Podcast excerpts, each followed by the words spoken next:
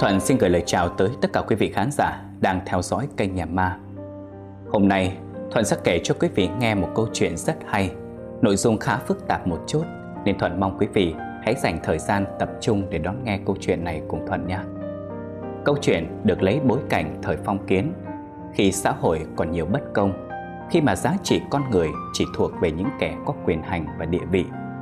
Mời quý vị cùng đón nghe câu chuyện ngay sau đây.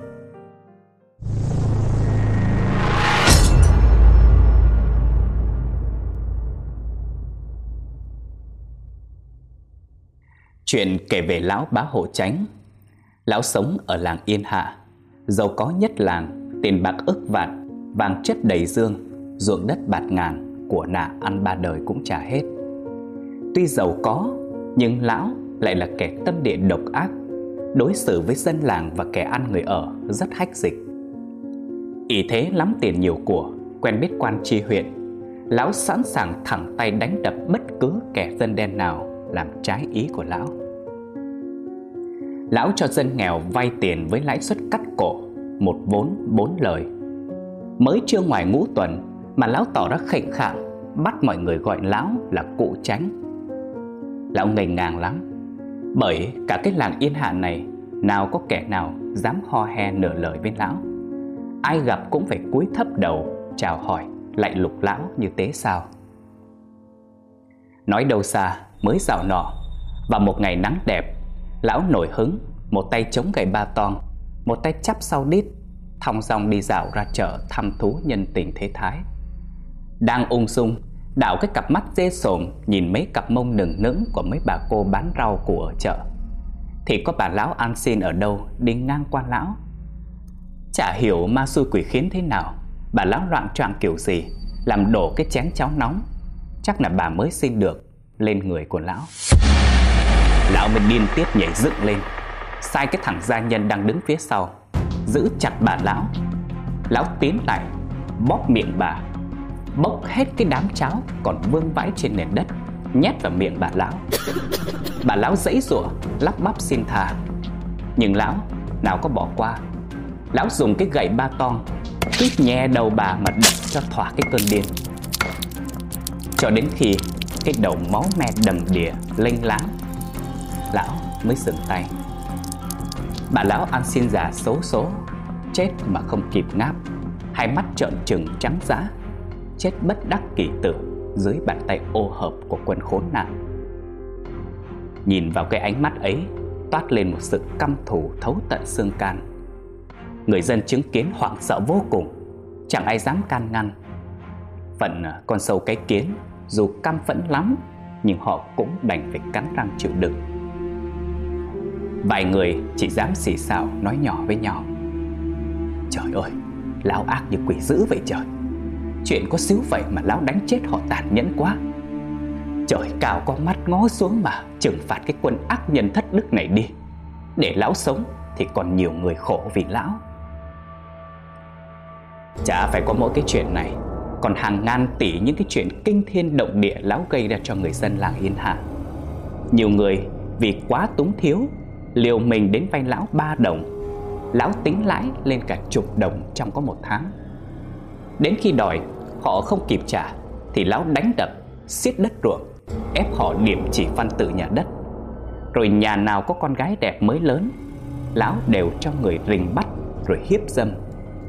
Ngoan ngoãn nghe lời, thì lão cho vài đồng sau khi thỏa mãn cơn dục vọng. Chống cự là lão thẳng tay đánh cho bầm dập. Chuyện lão làm cả dân làng đều phẫn nộ, đến đám quan phủ đều biết, nhưng cả lũ bọn chúng đều cùng một hạng. Kẻ quan quách thời ấy thì chỉ cần lão chi ra ít đồng bạc trắng là câm cái mỏ hết, như chả có chuyện gì xảy ra. Lão thì cứ hống hách o ép dân làng thế bao năm nay. Sau cái hôm mà lão đánh chết bà lão ăn xin, dân làng càng kinh sợ lão hơn. Được đà, hắn càng hống hách hơn, không coi ai ra gì. Cũng từ ngày hôm đó, lão mắc một căn bệnh lạ. Thường xuyên, đầu lão đau như búa bổ, như là có ai dùng búa giã lên đầu của lão vậy. Lão cứ nằm quằn quại ở trên giường, kêu gào thảm thiết Mời rất là nhiều thầy lang y trong vùng Cũng không tìm ra bệnh. Bà Vận, vợ hai của lão Kém lão tận 14 tuổi Phải đích thân lên tận mạn Lạng Sơn Kêu thầy lang nổi tiếng đến tận nhà khám bệnh. Thầy lang bắt mạch rồi nói Bệnh này hiếm gặp E là phải điều trị lâu dài. Ta buộc phải theo dõi tình hình bệnh hàng ngày. Mà như vậy thì ờ, khó cho ta quá. Bà Vận, vợ hai của lão nghe vậy Mới vội đáp lời. Thầy ơi, con còn cắn rơm, còn cắn cỏ, còn lạy thầy. Nhờ ơn đức thầy cứu chồng con với ạ. Chồng con có bệnh hệ gì, con sống không nổi thầy ơi. Thầy ở lại nhà con một thời gian cứu chồng con nha thầy. Thấy bà Vận năn nỉ Thì ông thầy lang cũng đành xuôi theo. Sau đó ông kê cho lão tránh mấy thang thuốc rồi sai gia nhân đi sắc thuốc cho lão uống ngay. May mắn hợp thuốc, Sau đó mấy ngày, những cơn đau đầu của lão tránh bớt hẳn. Sức khỏe dần hồi phục, Thần sắc cũng tươi tỉnh hơn. Nhưng niềm vui chưa được bao lâu, Căn bệnh đau đầu vừa dứt, Thì lão tránh lại mắc phải một căn bệnh khác. Da thịt lão cứ lở loét, Nứt toát ra như đất ruộng mùa hanh khô. Dịch vàng chảy ra. Bốc mùi hôi thối. Lão nằm trên giường bệnh, Cơ thể đau nhức, Mệt mỏi. Lão thầm nghĩ, Có lẽ số lão đến đây là tận Đây là quả báo mà lão phải gánh Sau bao nhiêu tội lỗi mà lão gây ra. Từ đó, căn phòng lão ở đóng kín bưng suốt ngày. Chỉ có bà Vận và ông thầy thường lui tới. Mỗi lần hai người vào phòng lão Là mỗi lần đám gia nhân trong nhà Nghe thấy tiếng hét rất lớn phát ra. Cả đám tò mò nhìn nhau, Nhưng không dám tới gần, Vì bà Vận đã ra lệnh cấm tuyệt đối bén mảng đến căn phòng đó. Theo thầy nói thì căn bệnh đó rất dễ lây lan. Sau đó một thời gian và một đêm nọ, Con hầu dậy đi vệ sinh. Đã nửa đêm mà thấy phòng của lão tránh còn sáng đèn, Nó mới tò mò tiến lại mở cửa nhỏ ngó. Bất giác nó bỏ chạy ra giữa sân Hét ầm lên. Nghe tiếng hét Cả nhà mấy chục nhân mạng đổ xô ra. Thấy con hầu đang ngồi bệt dưới đất Chỉ tay vào phòng lão Rồi lắp bắp nói. Ông, ông, ông chủ Ông chủ Thắt cổ chết rồi. Bà Vận Ông thầy lang và cả đám hầu thân cận Đã bung cửa xông vào. Cả đám chết chân tại chỗ Khi đập vào mắt là cảnh cái xác lão Đang treo lủng lẳng trên xà nhà.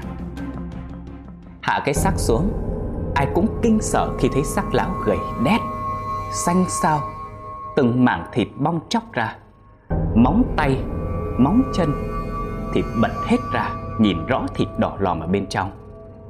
Hai mắt lão trắng dã trợn ngược lên. Bà vẫn mới lao lại Ôm cái xác gào khóc thảm thiết Rồi đưa tay vuốt mắt. Bà vừa vuốt xuống, Mắt nhắm được chừng khoảng 3 giây. Đột nhiên, mở ra trừng trừng Khiến cho bà giật mình té ngửa ra sau Ngay cái khoảnh khắc đó, Một con quạ từ đâu bay tới, Đậu ngay hiên nhà, Kêu lên một tràng ai oán, Rồi vỗ cánh bay đi. Chẳng mấy chốc, tìm lão tránh chết, Loàn ra khắp làng.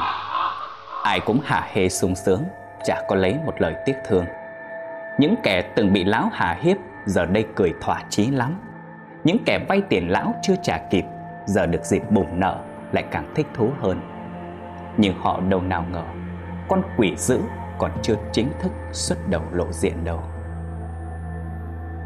Đám tang lão tránh được diễn ra trong một ngày mưa to gió lớn. Ông thầy lang đứng ra chủ trì cho tang lễ. Lão tránh mắc bệnh lạ nên cơ thể bốc mùi rất nhanh.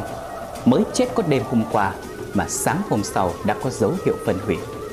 Xác lão được đắp chiếu mặt phủ một lớp khăn vải trắng mỏng đặt trên chiếc giường ngay giữa gian nhà chính chờ thầy tu đến làm lễ khâm liệm. Đúng 3 giờ chiều hôm ấy, thầy tu đến bắt đầu làm lễ nhập quan. Sau một hồi các nghi thức hoàn thành, thầy sai bốn tên cuốn chặt xác lão tránh bằng những tấm vải xô trắng rồi khiêng xác đặt vào quan tài. Nhưng mà chẳng hiểu sao, bốn thằng lực điền dùng hết sức Mà không tài nào khiêng nổi cái xác lên. Loay hoay mãi mà không được Thầy Tu mới tiến đến gần cái xác Khấn nguyện một hồi. Sau đó sai bốn thằng gia nhân khiêng lại lần nữa. Kỳ lạ Lần này lại khiêng lên được một cách nhẹ nhàng. Nhưng vừa khiêng gần tới quan tài Bỗng con mèo đen không biết từ đâu Nhảy vọt tới. Trồm vào một thằng gia nhân, Kêu lên một tiếng kinh hãi, Làm cho nó giật mình, buông tay ra, Ngã bộ nhào ra đất. Ba thằng còn lại phản ứng không kịp, Nên cái xác rớt xuống đất, Đè lên người thằng vừa ngã, Đồng thời vải quấn cái xác bung ra, Lộ hết phần thịt đang phân hủy, Chảy mù vàng hôi thối. Cả đám người chứng kiến sợ hãi hét ầm lên, Bỏ chạy ra ngoài, nôn thốc nôn tháo. Thầy Tu và ông thầy lang thấy vậy, Ban đầu cũng hoảng hốt, Nhưng một lúc chấn tĩnh lại, xài gia nhân, quấn xác lại Rồi cho vào trong quan.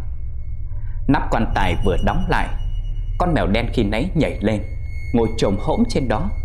Mọi người xua đuổi mãi thì nó mới nhảy vọt đi. Trước khi đi, Nó còn kêu lên những tiếng Đến sợt cả gai ốc. Theo tục của làng này, Trong suốt ba ngày diễn ra đám tang Hương nến phải luôn cháy Nếu để tắt thì gia chủ sẽ gặp phải họa sát thân. Chả biết cái tục đó ở đâu ra Nhưng cả trăm năm nay Người dân làng Yên Hạ vẫn tin vào nhà ấy lắm. Trên nóc quan của lão tránh Hương nến cháy được Ông thầy lang phân công cho hai thằng hầu thân tín của bà Vận Thay nhau canh chừng. Tuyệt không để nến tắt. Bà Vận, vợ hai của lão đau buồn lắm.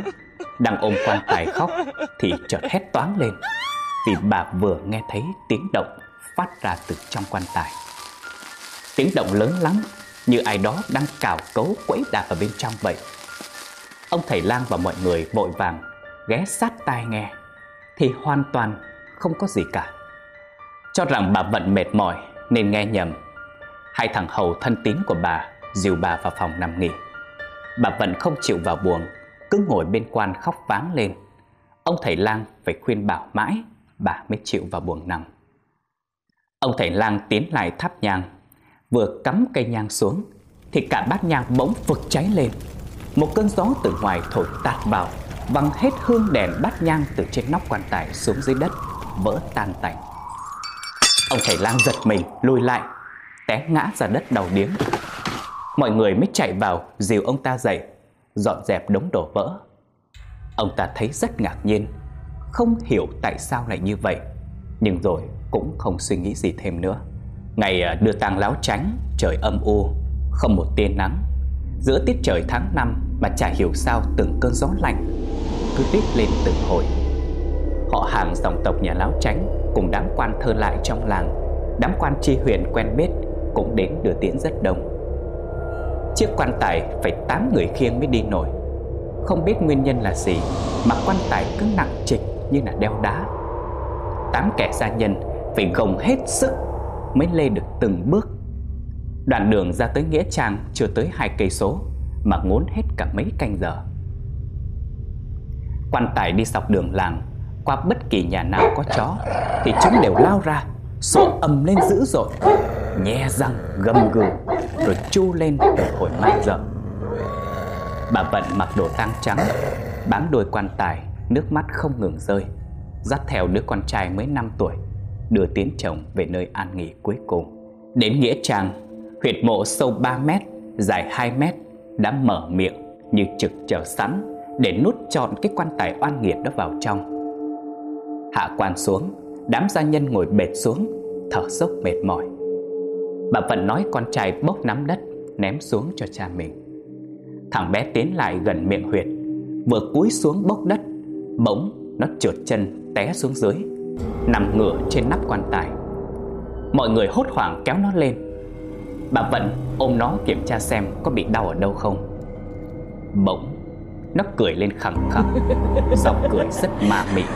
Âm sắc không phải của đứa con nít Mà là như của một người đàn ông trung tuổi Tất cả mọi người đều ngạc nhiên Vì biểu hiện kỳ lạ đó. Bà Vận sai con hầu bế nó về trước. Nhưng nó cứ quẫy đạp, không chịu về. Cứ chạy lao ra miệng huyệt, Đòi nhảy xuống. Bà Vận kéo nó lại mãi, không được, Nên tức giận. Tét cho nó mấy cái vào mông. Tưởng chừng nó sẽ khóc òa lên. Nhưng không, Nó quay lại nhìn bà Vận Với ánh mắt sắc lẹm. Hai hàm răng nghiến chặt. Rồi bốc đất ném đầy vào người của bà. Mấy đứa hầu thấy vậy, Tiến lại giữ chặt nó, Vác lên vai đưa nó về. Nó bắt đầu gào khóc Giấy đạp, Rồi cào cấu cắn xé vào người Của tên hầu rất hung hãn. Những người chứng kiến lắc đầu ngán ngẩm, Vì cho rằng cậu ấm được nuông chiều quá mức Nên mới sinh ra hư như vậy. Họ đâu ngờ, Nó đang bị một thế lực tâm linh điều khiển. Ông thầy lang thì tinh ý hơn nên ông nhận ra những sự lạ xảy ra Từ khi lão tránh chết. Trong mắt ông, ánh lên một nỗi lo khó tả. Tang lễ của lão tránh đã xong xuôi. Làng Yên Hạ trở lại với nhịp sống như trước. Ai cũng thầm vui vì từ bây giờ, Nỗi ám ảnh về lão phú hộ tàn ác sẽ không còn nữa. Nhưng họ đã lầm. Mụ vận, vợ hai của lão Tiếp nối cái nghiệp tàn ác bao đời của dòng dõi nhà lão tránh, Thậm chí còn tàn ác hơn. Mụ lộ rõ bản chất thực sự, Thâu tóm mọi quyền lực trong nhà, Mụ cho người phá hết bàn thờ gia tiên nhà lão tránh. Thay vào đó là ảnh thờ tiền nhân nhà mụ. Mụ thay đổi hết luật lệ từ xưa đến nay. Ai không phục, Mụ đánh đuổi thẳng tay, Không cần nghe một lời giải thích. Trong nhà mụ gay gắt một thì với dân đen làng Yên Hạ Mụ ác cấp 10 Tất cả những ai từng vay nợ lão tránh Mà chưa trả Mụ cho đám tay sai đòi cho bằng được. Không có tiền trả Mụ xiết đất ở Đánh cho què quặt đuổi khỏi làng. Dân làng ngỡ ngàng đến bật ngửa Vì không tin rằng Một mụ đàn bà Mà lại độc ác, độc địa, ác nhân đến vậy. Từ ngày lão tránh mất Ông thầy lang cũng ở tịt đó không về. Dân làng xì xào đồn đoán nhau, Có lẽ mụ vận và ông ta đang gian díu. Tin đồn tới tai mụ. Tưởng là mụ sẽ tức giận. Nhưng không, Để dân làng im cái mỏ lại, Mụ quyết định tổ chức một tiệc hỷ rầm rộ, Rình rang với ông thầy lang Ngay lập tức. Bởi lời đồn đoán của dân làng Hoàn toàn là sự thật. Giờ đây, Mụ có sợ gì nữa mà phải che giấu? Lão tránh đã chết, Quyền lực tiền tài trong tay mụ. Mụ nào có xá chi mà kiêng rẻ Ngày cưới, Mụ mở tiệc khao đái cả làng. Dân làng nghèo khó, Đói miếng ăn cái mặc. Dù không ưa gì mụ, Nhưng được bữa ăn thịnh soạn Thì kéo đến đông như chảy hội. Tiếng cười nói chúc tụng đang râm ran. Bỗng mọi người im bặt, Đổ dồn mắt về phía khu nhà kho. Vì từ đó phát ra tiếng gào thét, Tiếng đập phá của bà Thư Cúc Vợ cả của Lão Tránh Mụ vận quay qua nói với mọi người cứ ăn uống vui vẻ, Rồi mụ cùng con hầu chạy tới nhà kho. Bà Thu Cúc thấy mụ vận thì gầm lên, Lao vào định cấu xé. Nhưng chưa kịp làm gì, Thì mụ vận giơ thẳng tay, Bắt cho bà một cái nổ đồng đóm mắt. Bà Thu Cúc ngã sang một bên, Mụ vận tiến lại Túm cổ áo nhấc lên rồi gằn giọng. Cái con mụ điên này Mày lên cơn thì cũng bé bé cái mồm thôi. Hôm nay ngày vui của tao Mày đừng có phá đám Không đừng có trách tao. Nói xong Mụ vận tát cho bà mấy cái nữa. Bà ngồi thu lu vào một góc Hai tay ôm chặt đầu Mặt cúi gầm xuống đất. Người run lên bần bật Thấy bà cả đã chịu ngồi im. Mụ với con hầu đi ra ngoài khóa cửa lại Vui vẻ tiếp với dân làng. Nói về bà cả Thu Cúc một chút. Bà lấy lão tránh năm bà 16 tuổi. Bà vốn xinh đẹp, nết na hiền lành. Không được sinh ra trong gia đình vương giả Nhưng nét đẹp của bà đã hấp hồn lão tránh ngay từ lần gặp đầu tiên. Nhưng chớ trêu thay Về làm sâu nhiều năm bà cũng không có thai. Từ đó lão tránh chán bà. Cho bà là loại cây độc không trái Gái độc không con. Lão ta rước mụ vận về Hắt hủi bà. Mụ vận thì được nước lấn tới Coi bà không ra gì Chèn ép bắt bà làm việc phục vụ mụ như một con ở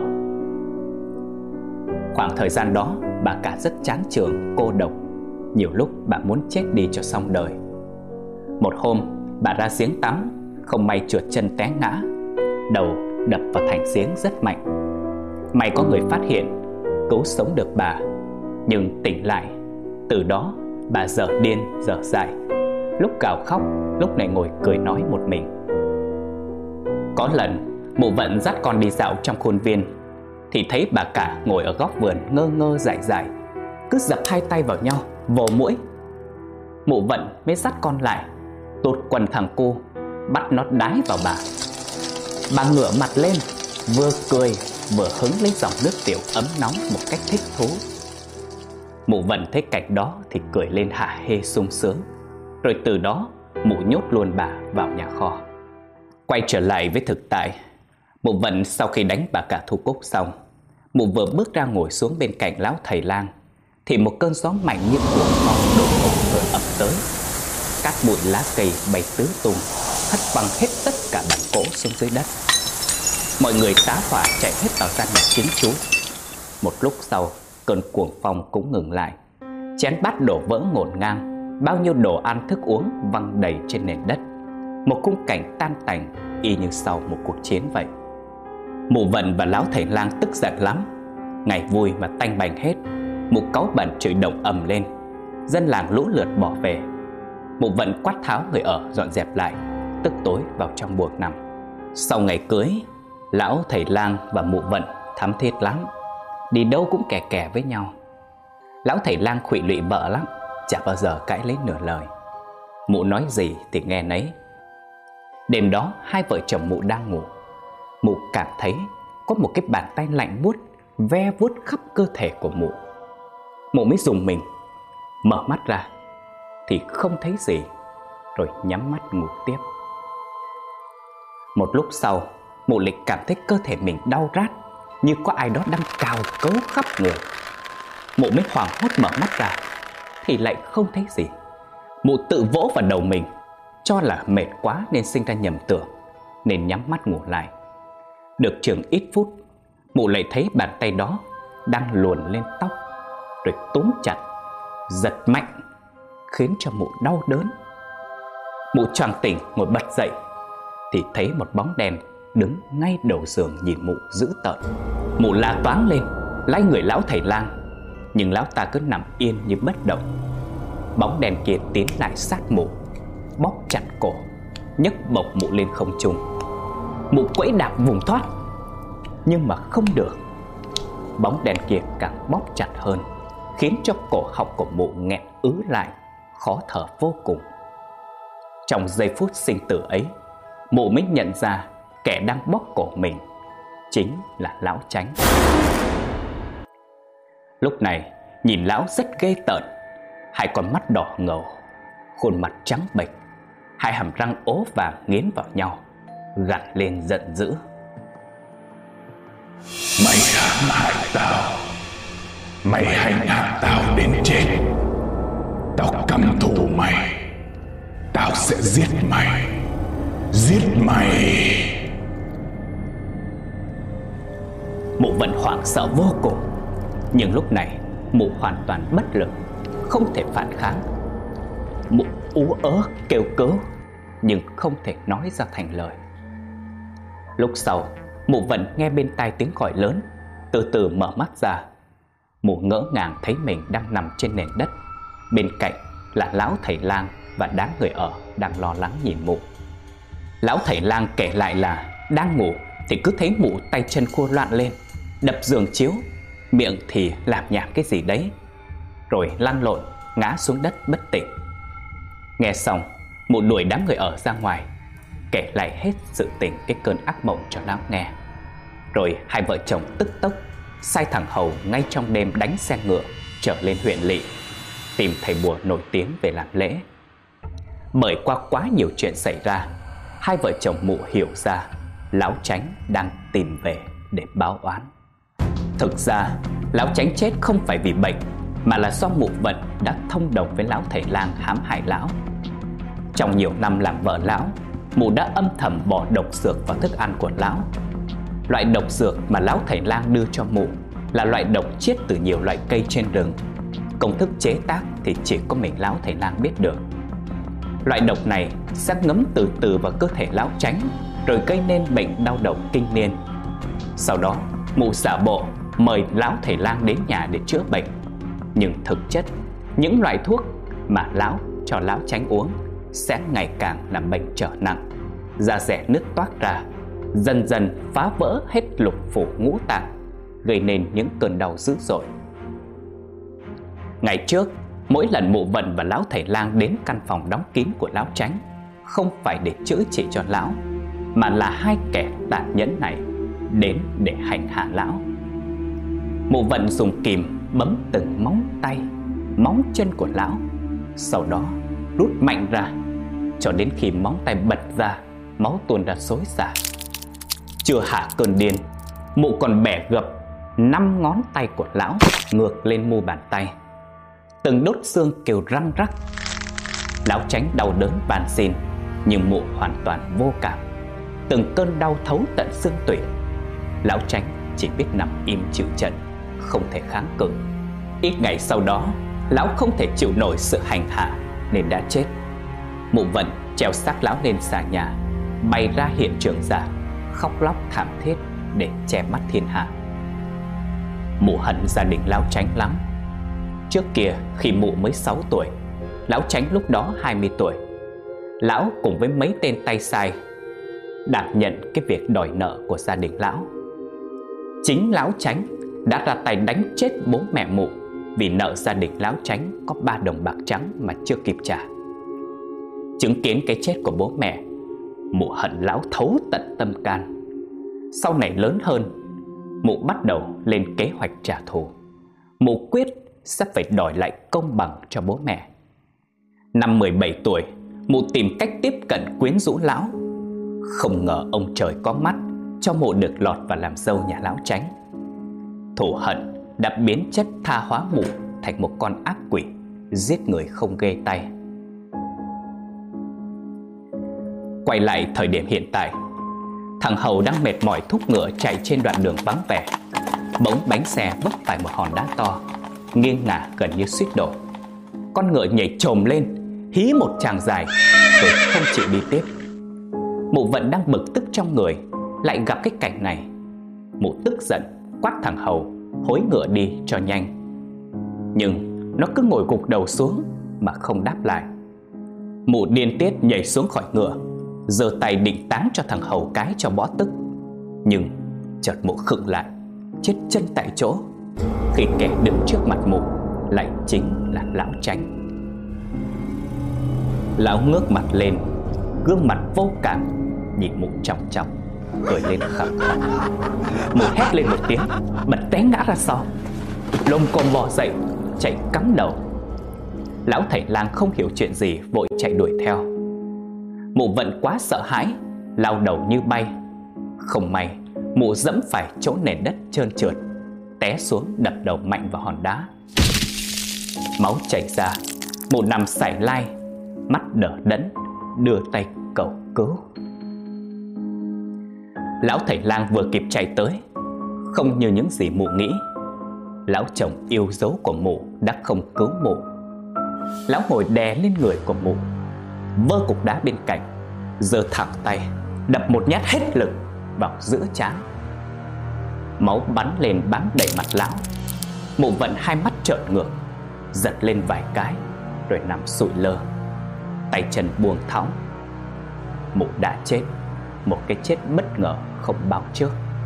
Lão thầy lang giết mổ xong, lạnh lùng bỏ đi, không thèm ngoái lại nhìn lần cuối.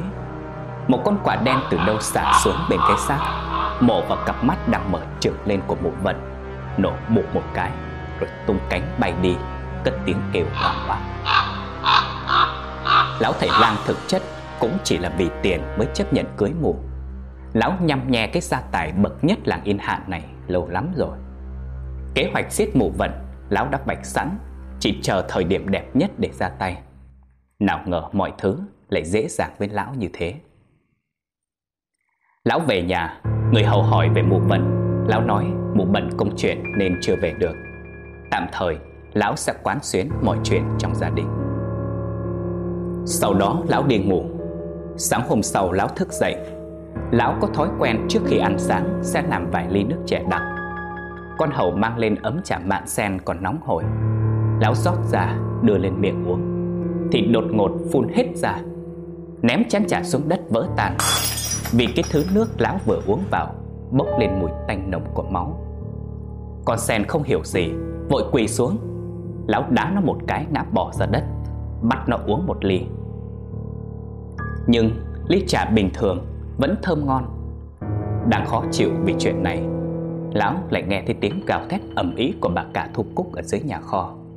Lão hùng hổ lao tới, Đạp cửa xông vào, Tát cho bà mấy cái. Lúc này, Lão mới nhớ ra Phải giải quyết cái con mụ điên này đi. Lão định bụng Sẽ cho bà cả một liều thuốc độc, Giết quách bà đi, Chứ để bà sống sẽ ảnh hưởng đến cuộc sống của Lão. Đêm hôm đó chả hiểu sao trong người Lão cứ bức bối, Đầu thì đau âm ỉ. Lão ngủ mãi mà không được. Lại nghe thấy tiếng bà cả thu cúc gào thét ầm ĩ ở dưới nhà kho. Lão bật dậy, Ra cửa gọi đám hầu. Coi bà cả bị làm sao. Nhưng không hiểu sao, Cả mấy chục nhân mạng Mà không một đứa nào đáp lại lão một tiếng. Nghĩ là bọn người ở đã ngủ say, Lão bực tức chạy xuống Cầm theo chai thuốc độc sẵn có. Lão sẽ nhân cơ hội này Giết chết bà cả. Lão mở cửa ra. Bên trong tối om, Tiếng cào của bà cả cũng không còn, Mà người cũng không thấy đâu nữa. Lão mới đảo mắt tìm kiếm xung quanh. Nhưng mãi mà không thấy, Lão khó hiểu, Quay lưng bước ra ngoài. Vừa bước được một chân ra, Lão bỗng hự lên một tiếng. Cả cơ thể độ ập về phía trước, Vì một con dao bất ngờ Găm ngập cán vào sau lưng lão. Ánh đèn đuốc sáng trưng ngày sau đó. Lão ráng sức ngẩng đầu lên nhìn. Lão không thể tin được vào mắt mình. Bởi người vừa đâm lão, Chính là bà Thu Cúc. Bà đứng lạnh lùng nhìn lão, Miệng nhếch lên cười. Trên tay còn cầm con dao vừa đâm lão, Máu nhỏ tông tọc xuống đất. Đứng xung quanh là đám gia nhân trong nhà. Lão bàng hoàng, Miệng cứng đờ vì quá sốc. Vết thương ở lưng quá sâu, Máu tràn khắp nền đất. Lão cố lết thân mình về phía trước để bỏ chạy. Nhưng vừa lết lên được một chút, Lão nhận ngay một nhát đâm chí mạng của bà Thu Cúc Ngay giữa tim. Lão hự lên hai tiếng, Rồi chết trợn mắt. Đám gia nhân cười rộ lên thỏa mãn. Còn bà cả Thu Cúc Thì quỳ đạp xuống. Bà kinh hãi, Nhìn lại đôi tay đầy máu của mình. Bà vừa giết người ư? Bà vừa trả xong mối thù Mà bà chôn sâu trong lòng bao năm nay rồi ư? Bà hận láo tránh hất hủi bà. Bà căm thủ mụ vận, Chen chân vào cuộc hôn nhân của bà, Còn đối xử tệ bạc với bà. Bà nuôi lòng hận thù đó bao năm nay, Nên sau cú ngã ở giếng, Bà đã giả điên để chờ cơ hội trả thù. Bà âm thầm sai con hầu thân tín trước kia hầu bà theo dõi nhất cử nhất động của mụ vận. Bà đã phát hiện ra kế hoạch giết lão tránh của mụ vận và lão thầy lang rồi. Nhưng bà coi như không biết, giả điên giả dại. Bà diễn cho thật đạt, kể cả chấp nhận hứng nước tiểu của con trai mụ vận. Bà để cho chúng tự thanh trừng lẫn nhau trước, rồi bà sẽ ra tay xử cái kẻ cuối cùng. Đám gia nhân thì luôn đứng về phía của bà, bởi trước đây bà ăn ở rất tốt với họ nên nhiều kẻ biết bà giả điên nhưng chúng im lặng, không tiết lộ. Mọi thứ diễn ra đúng như toàn tính của bà. Giờ đây, những kẻ bà căm hận đều đã chết. Lẽ ra bà phải thấy rất vui chứ. Nhưng trong lòng bà lại cảm thấy vô cùng đau đớn. Cả một đời sống nhân đức, một con kiến cũng không dám giết. Mà giờ đây, cái bàn tay ấy lại nhúng đầy máu tươi. Bà quỳ xuống đất, rồi gào khóc rất lâu. Nỗi ân hận rằng xé tâm can. Sau hồi lâu bình tĩnh lại, Bà sai gia nhân đem xác lão thầy lang đi chôn cất. Tìm xác bà vận về lo ma chay cúng tế. Bà dùng hết tài sản trong nhà, Chia cho gia nhân mỗi người một khoản, Rồi cho họ nghỉ việc. Số tiền còn lại, bà chia cho dân nghèo Và đem lên chùa cúng dường. Sau khi ờ, lo chu toàn mọi chuyện bà xuống tóc đi tu Nguyện dành hết phần đời còn lại Ăn chay, niệm Phật làm nhiều điều phước đức.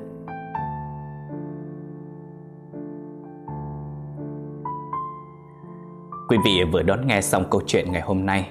Câu chuyện được đội ngũ biên kịch của kênh Nhà Ma lấy cảm hứng từ bối cảnh thời phong kiến Một thời kỳ đen tối của xã hội Việt Nam. Câu chuyện ngày hôm nay có lẽ một phần cho ta hiểu được bản chất tàn ác của những kẻ phú hộ cường hào ác bá đè đầu cưỡi cổ dân nghèo thời kỳ đó. Chúng ra sức chèn ép người dân đến cùng đường, khiến bao người khốn khổ, bao cảnh đời rơi vào cảnh lâm ly bi thảm. Nhưng cuối cùng, chúng lại chết đau đớn dưới cái uy quyền mà chúng tự tạo ra. Âu cũng là cái giá hợp lý nhất cho sự tàn bạo vô nhân đạo đó.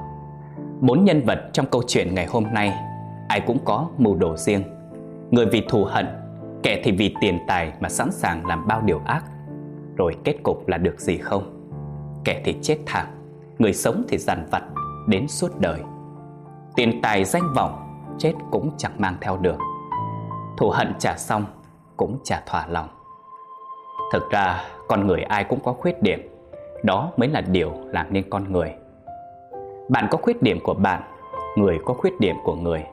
Thế nên, nếu người không đối tốt với bạn, đừng oán hận, đừng trả thù. Hãy bao dung, mở lòng và buông xả. Bạn là chính bạn. Nhân chi sơ tính bản thiện, gốc rễ của mỗi người luôn là sự lương thiện. Mọi thứ trên đời đều có cơ duyên của nó. Mọi việc xảy ra trên đời, tất thảy đều có lý do. Người yêu thương bạn, dạy bạn cách trân trọng. Người thù ghét bạn dạy bạn cách tha thứ. Người tôn trọng bạn, dạy bạn sự khiêm tốn. Người vui dập bạn, dạy bạn cách vươn lên. Đời không khổ, chỉ là ta nhìn đời như thế nào mà thôi. Cảm ơn tất cả quý vị đã đón nghe câu chuyện ngày hôm nay cùng với duy thuận. Mong rằng câu chuyện ngày hôm nay sẽ làm thỏa mãn quý vị nhé. Quý vị hãy nhớ like, share và đăng ký kênh. Đặc biệt đừng có quên bấm chuông để nhận được những thông báo sớm nhất đến từ kênh nhà ma quý vị nhé. Cảm ơn tất cả quý vị rất nhiều. Chúc tất cả quý vị ngủ ngon. Hẹn gặp lại quý vị vào số phát sóng tiếp theo trên kênh Nhà Ma.